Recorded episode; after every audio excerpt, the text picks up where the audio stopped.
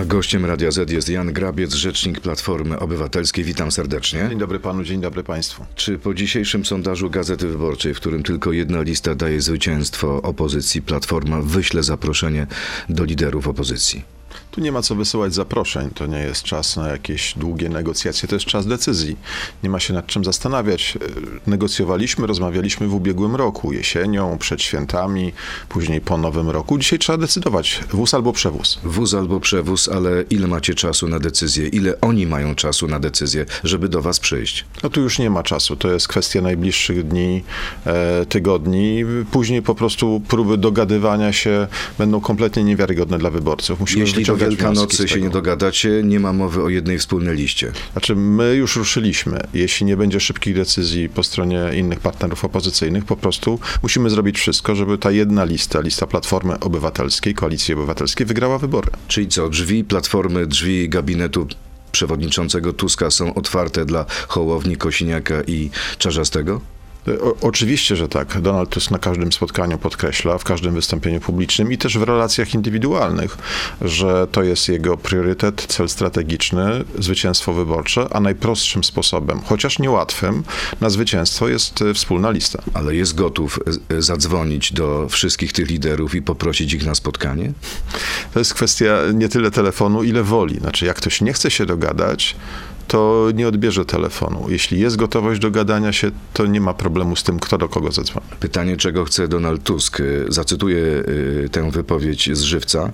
Ci z polityków, którzy nie chcą wspólnej listy, chcą tylko być, tylko wejść do Sejmu, znikną w sondażach i dostaną od wyborców baty. No, nie, nie brzmi to jak serdeczne zaproszenie, raczej jako groźba. Nie, no dzisiaj nie jest czas rzeczywiście na ceregiele, bo wyborcy nam tego nie wybaczą. Jeździmy po Polsce. W ciągu ostatnich trzech tygodni ponad pięćset spotkań w mniejszych i większych gremiach i wszędzie ludzie mówią bardzo wyraźnie, musicie wygrać te wybory. Nas nie interesuje, jak będziecie się dogadywać co do szczegółów programu. Macie wygrać, to jest wasze zadanie. I albo y, liderzy partyjni to zrozumieją, albo tych partii nie będzie. Widzimy po ostatnich sondażach. Nie będzie, to znaczy co? Że nie, nie przekroczą progu? Ale widzimy, jak wyglądają sondaże. Znaczy, po tym, jak zostały zerwane nadzieje na, na, na jedną listę, przecież to było kilka e, tygodni temu, kilkanaście tygodni temu, e, widać wyraźnie natąpnięcie w sondażach opozycji, bo wyborcy wszystkich partii, i tych, które są za jedną listą dzisiaj, i tych, którzy byli sceptyczni, czy wyszli jakby z tego porozumienia o zmierzaniu do wspólnej listy, wszyscy ci wyborcy mówią, nie ma co na was głosować, jeśli nie wygracie wyborów. No dobrze, ale wie pan, jak reagują już politycy innych partii na to, co powiedział Donald Tusk. Anna Maria Żukowska. Jeśli Tusk myśli, że Platforma zepchnie wszystkie inne partie pod próg, to mogę tylko przypomnieć, że pycha kroczy przed upadkiem. Nic takiego Donald Tusk nie powiedział. To nie Platforma zepchnie te partie po, pod próg, tylko to wyborcy zrobią. Znaczy, ludzie nie darują, nie, nie, nie miejcie złudzeń, ani w Lewicy, ani w P S L u, ani w partii Szymona Hołowni, ludzie wam tego nie darują, jeśli nie będzie zwycięstwa wyborczego.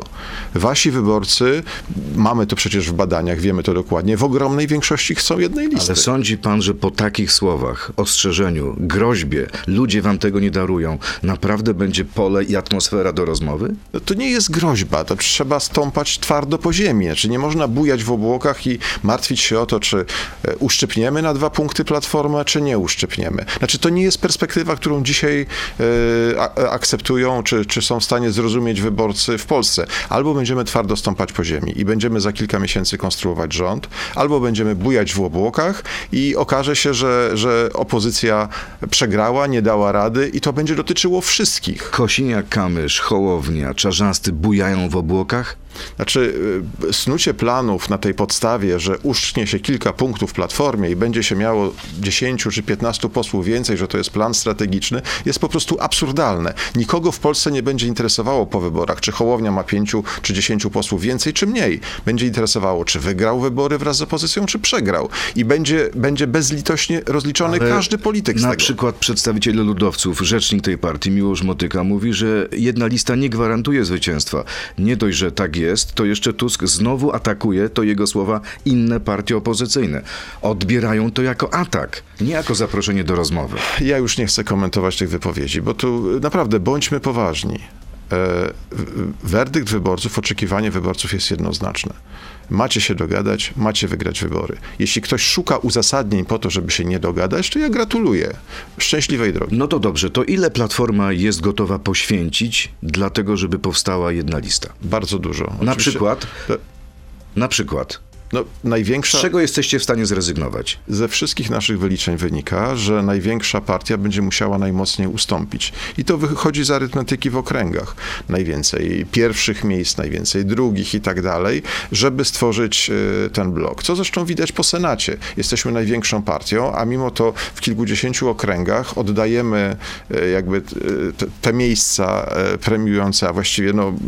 obiecujemy głosować na reprezentantów dużo mniejszych partii, którzy być może nigdy nie zostaliby senatorami. To samo będzie się działo w Sejmie, gdzie łatwiej jest to wszystko ułożyć, bo większa drużyna uzyskuje premię Donta i ma tych mandatów więcej do podziału. Dobrze, a sam osobiście Donald Tusk. Czy Donald Tusk jest gotów powiedzieć, ok, ja nie muszę być premierem, byle tylko była jedna lista i żebyśmy wygrali? Donald Tusk nigdy nie mówił, że musi być premierem. Kłopot polega na tym, że zwycięstwo w wyborach to jest oczywiście ogromne zadanie, ale wszyscy mamy świadomość, że to, co się będzie działo po wyborach, będzie jeszcze trudniejsze. Znaczy, jeśli dzisiaj nie potrafimy się porozumieć w sprawie tego, żeby wygrać wybory wspólnie, stworzyć wspólną listę, to jak będziemy tworzyć skuteczny rząd przy prezydencie z wrogiego obozu, przy, przy przejętym partyjnie Trybunale Konstytucyjnym, przy jednak zmasowanej opozycji tutaj w Sejmie, która będzie blokowała wszelkie pozytywne zmiany? Znaczy, panowie, no to jest czas decyzji. Trzeba, że tak powiem, e, zacisnąć zęby i zdecydować, a nie e, sprawdzać... Na razie opozycja zaciska sondażu... zęby ze złości, słuchając Donalda Tuska. No taka jest prawda. E, ale Te jeśli, pierwsze reakcje je, są bardzo negatywne. Jeśli to ma przynieść pozytywny efekt, to niech zaciskają zęby. Przede wszystkim zastanówmy się, zastanówmy się tak naprawdę, o co gramy. Czy gramy o dwa punkty więcej w sondażach, czy gramy o zwycięstwo. I tutaj nie ma e, drogi pośrodku. Mam jeszcze jeden sondaż, cytowany przez Wiadomości Radia Z.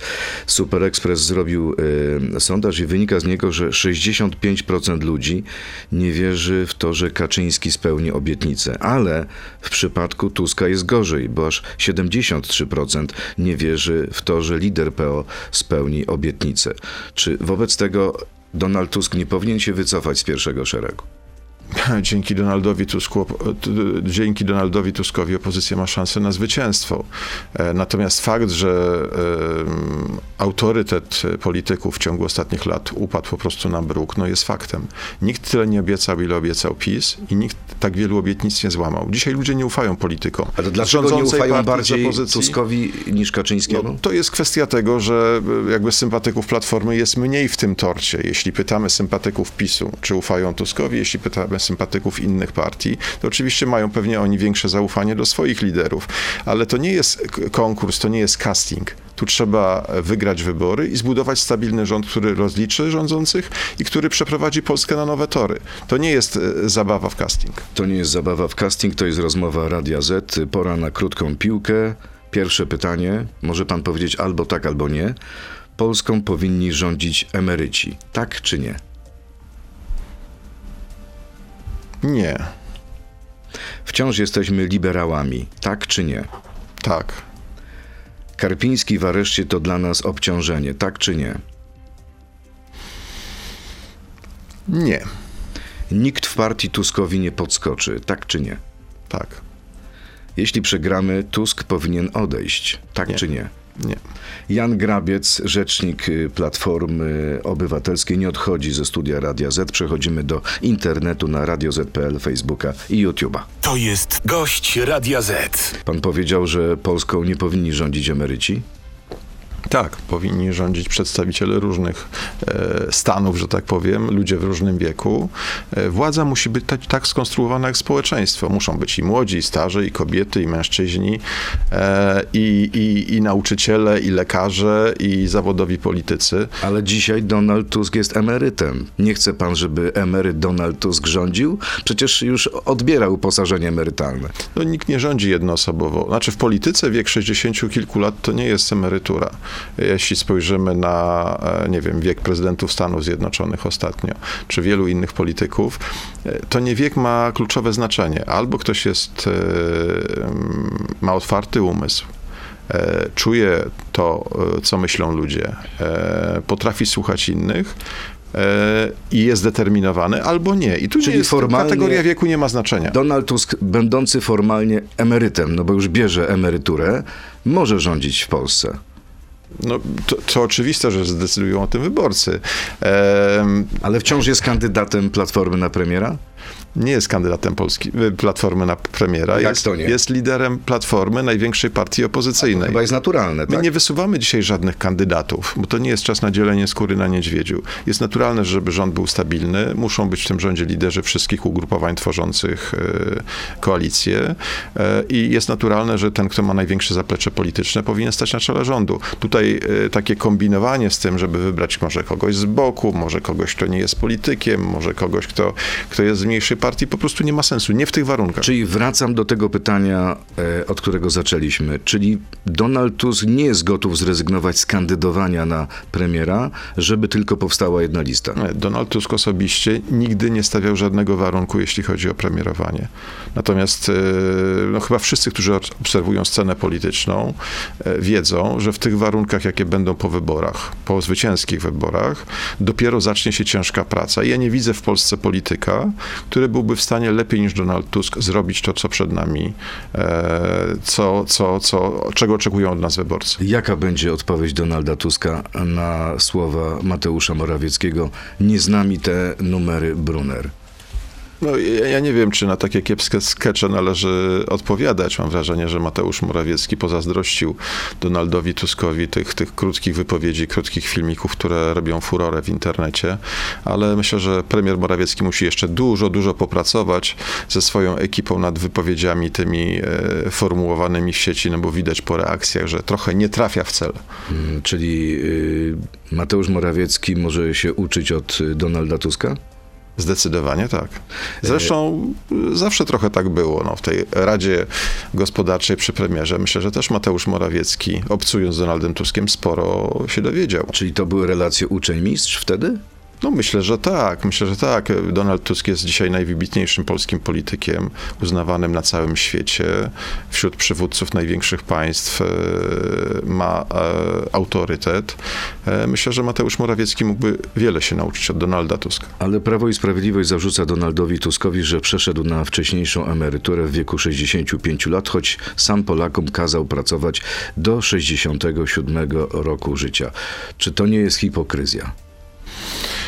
Jeśli chodzi o zmiany emerytalne, one przecież miały następować stopniowo. Wszyscy pamiętamy, że to było rozłożone na wiele, wiele lat do przodu, natomiast no, przepisy emerytalne w,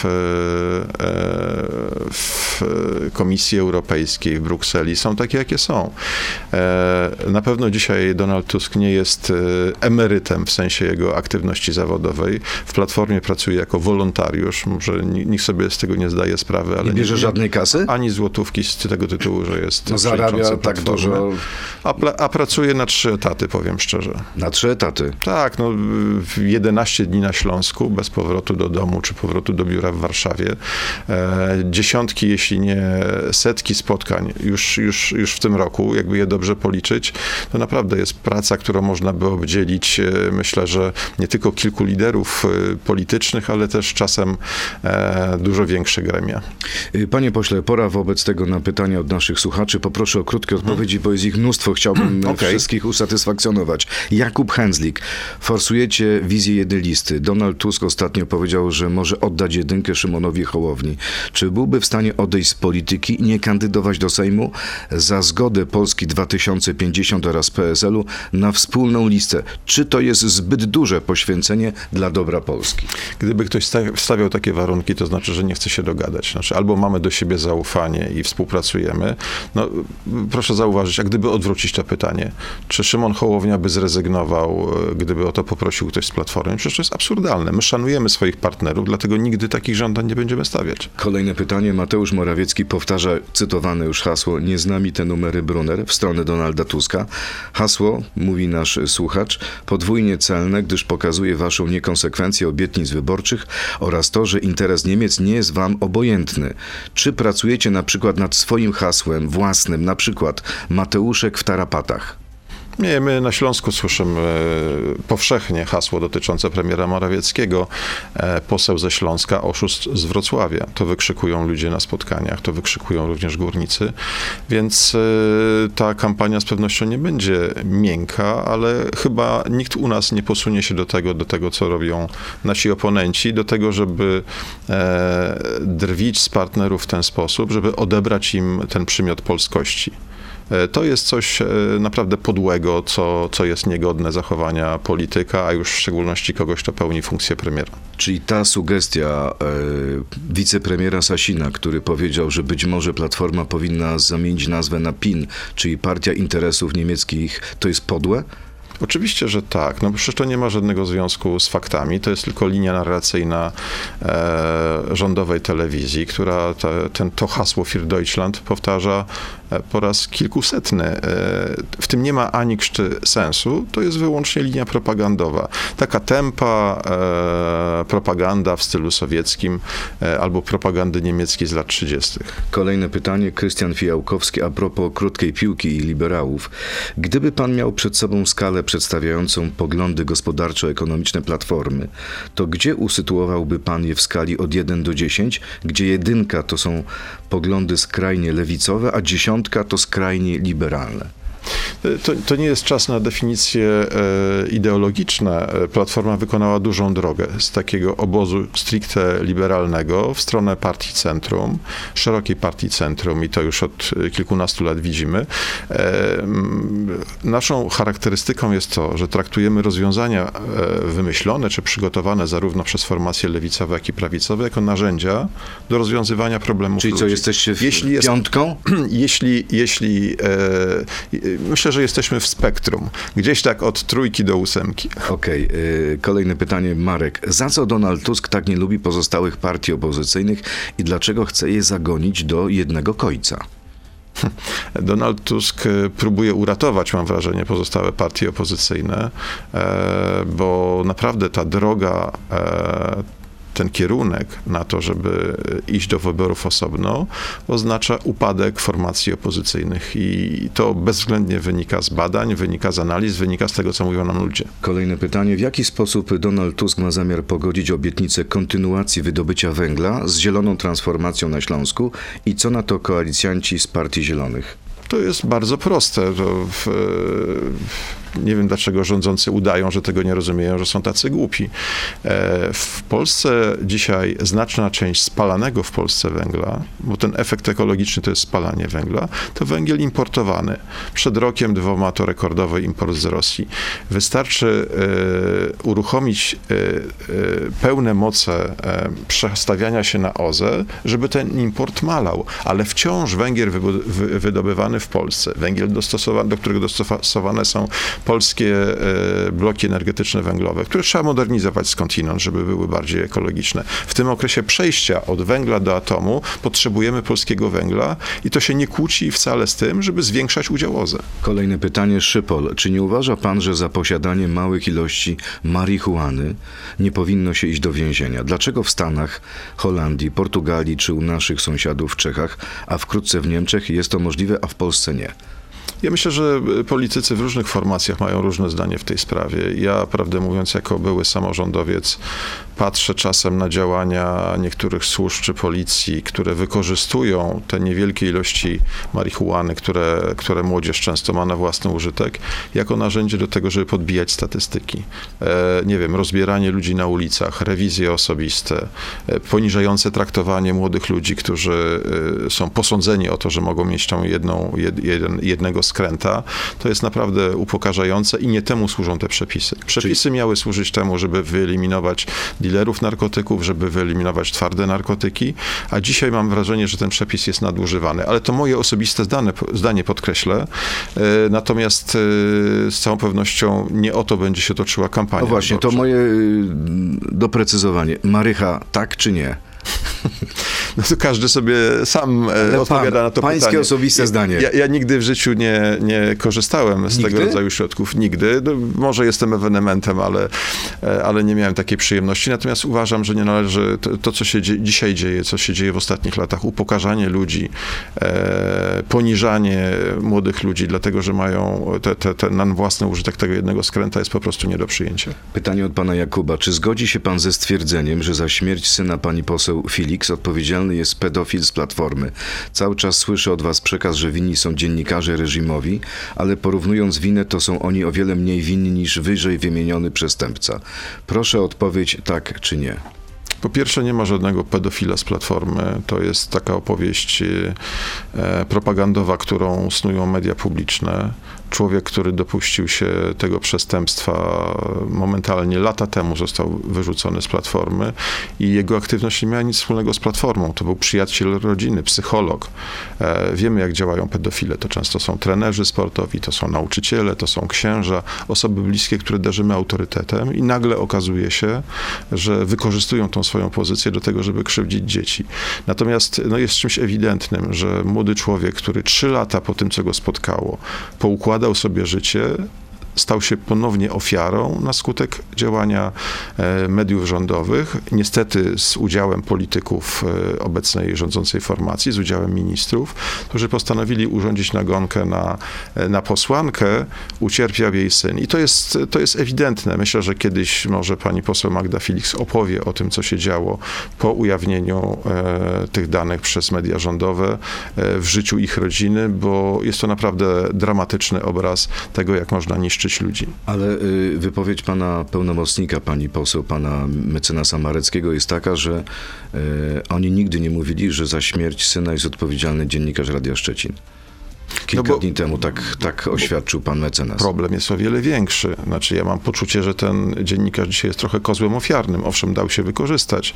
Natomiast to była zaplanowana akcja polityczna i ten, kto podjął taką decyzję, żeby użyć takich brudnych metod przeciwko posłance opozycji, to on ponosi tutaj największą odpowiedzialność. Kto pana zdaniem podjął taką decyzję? No wystarczy prześledzić aktywność pani poseł Magdy Filiks w ostatnich miesiącach, kiedy uderzyła w interesy Solidarnej Polski w Lasach Państwowych, nadużycia, afery, wyprowadzanie pieniędzy. Tam się pojawiły konkretne nazwiska na skutek jej kontroli, które defraudowały publiczne środki.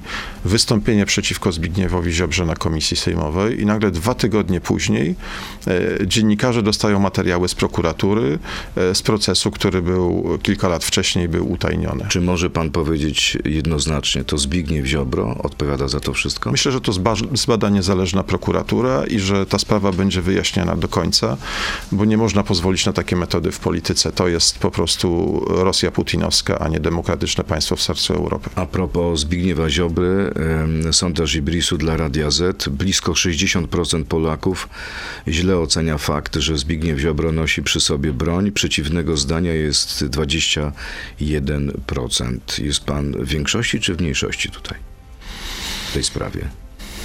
To źle czy dobrze, że nosi broń? Znaczy to jest dramat. Polskiego, dla polskiego państwa, dla poczucia bezpieczeństwa Polaków. Ale minister I... mówi, że nie złamał prawa, że miał prawo do tego, to jest broń strzelecka, pan co, panie redaktorze, nie mógł jej zostawić w samochodzie. No, y- nawet nie wiem, jak to skomentować, bo ktoś, kto ma kilkunastu ochroniarzy, najlepiej przygotowanych ze Służby Ochrony Państwa, ludzi z bronią, ludzi z uprawnieniami, musi do tego jeszcze włożyć pistolet za pasek, żeby czuć się bezpiecznie, to co to mówi o pozycji, o pozycji przeciętnego obywatela, który wychodzi na ulicę i nie ma tej broni? Znaczy, jeśli kilkunastu ochroniarzy nie zapewnia bezpieczeństwa ministrowi sprawiedliwości, to kto zapewnia to bezpieczeństwo Polakom? No to jest po prostu dramatyczny obraz upadku państwa. Kolejne pytanie, John van der Bomb. Czy wierzy pan w instytucję małego świadka koronnego? Czy jest powrót do partii dla pana Włodzimierza Karpińskiego po uniewinnieniu? To nie jest kwestia wiary w instytucje. No przecież przepisy również za naszych e, czasów były tak stanowione, żeby pozwolić rozbić mafię dzięki temu, że skruszeni przestępcy będą e, no, donosić na kolegów, ale tak naprawdę we własnym interesie. Wiemy, że tutaj rozbicie tej solidarności mafijnej jest bardzo trudne. Dzisiaj tego rodzaju metod używa się wobec opozycji demokratycznej. Jak się złapie kogoś, kto jest przestępcą albo nadużył e, prawa prawa, to pierwsze pytanie, jakie dostają, czy zna kogoś z opozycji, czy może przypomniałby sobie nagle, że kiedyś w jakichś okolicznościach e, był świadkiem albo słyszał o jakimś przestępstwie dotyczącym tak opozycji. Tak było, myśli pan, w przypadku aresztowania najpierw pana Baniaka i potem dlatego... Ja, ja nie wiem, ja nie chcę się wypowiadać o panu Baniaku, bo to nie jest ktoś związany w jakikolwiek sposób z Platformą.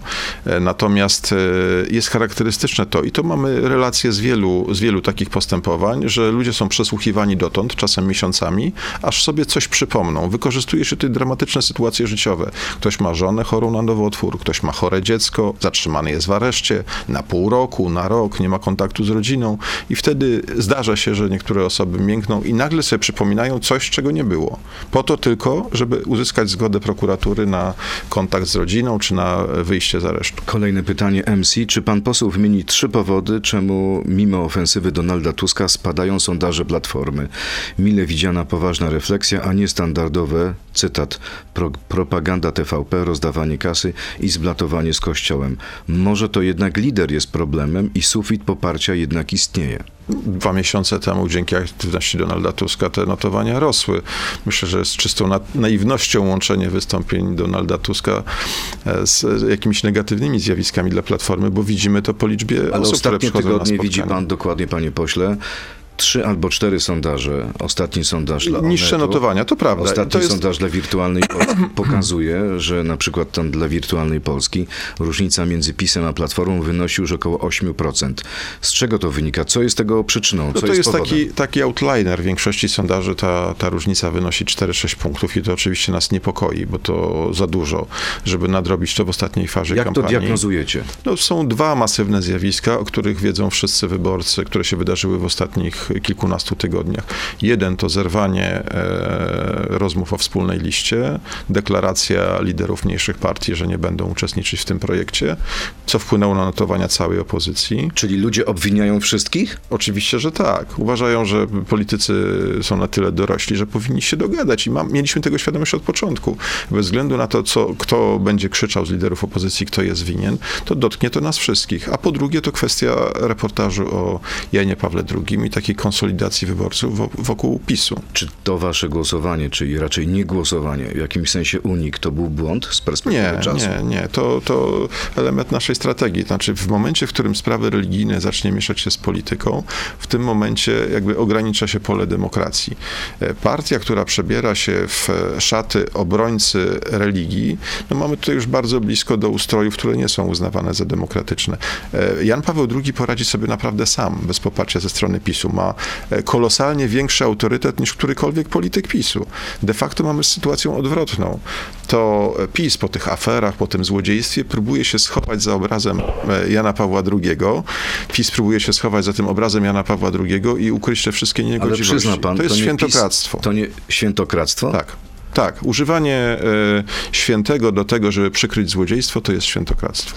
Ale to nie PiS y, napisał książkę i nie PiS stworzył reportaż. Historycy i dziennikarze muszą badać, y, y, jaka była prawda.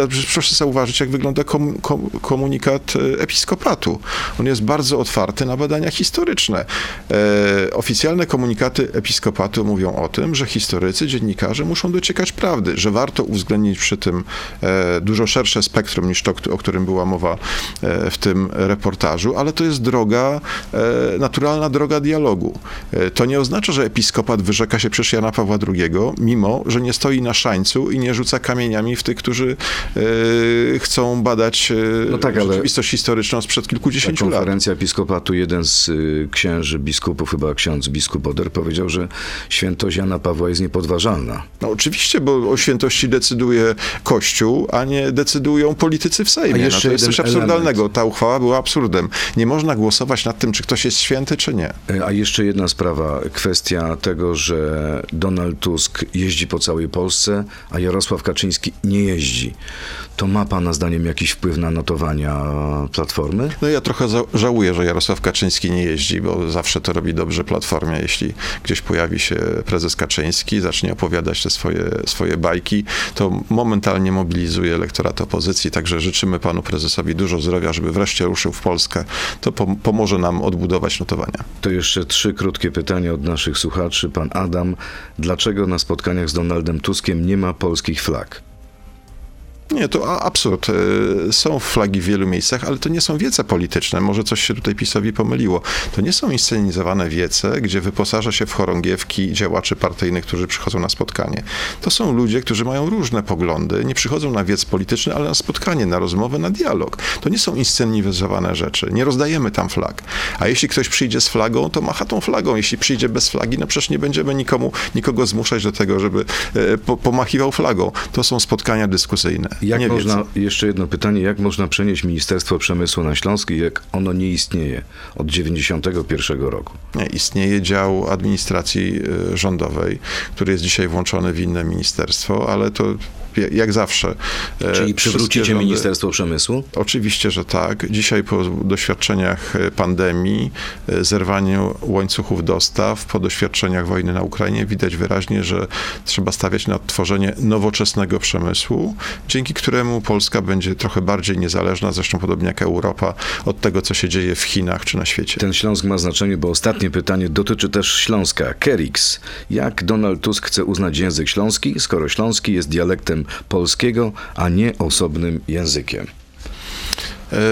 Myślę, że preferencje dotyczące tych języków regionalnych, ja tutaj nie chcę wchodzić w spór językowy, przecież nie o to chodzi. Chodzi o to, żeby ludzie, którzy są przywiązani do swojej gotki, którzy chcą mówić w tym dialekcie czy też języku, nie upieram się przy nazwie, żeby mieli taką możliwość, żeby dzieci mogły uczyć się tego języka, żeby... A dzisiaj są jakieś ograniczenia, coś... Ktoś komu te, temu przeszkadza? No, dzisiaj słyszymy, jaki jest dominujący trend, tak, że Ślązacy, ci, którzy są przywiązani do tradycji, to ukryta opcja niemiecka. No nie można tak ale mówić o Polakach. To dawno temu chyba już było. No ale mam wrażenie, że tutaj się nic nie zmieniło. Ta etykieta niemieckości chętnie jest przyklejana nie tylko Donaldowi Tuskowi, ale też setkom tysięcy czy milionom Polaków.